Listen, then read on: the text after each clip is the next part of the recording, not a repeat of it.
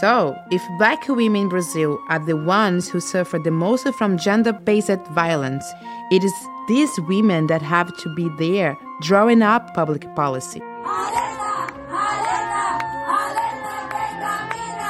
It was there that we found a refuge with one another. It was there that we came to understand the multiple forms of violence in the world.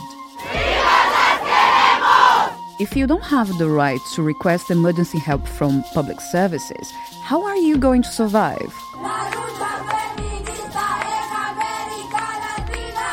The government wants to erase our children's memory, and I can't allow it as a mother looking for justice. You're listening to Women Resisting Violence. Soy la que pega en paredes las fotos de tantas desaparecidas.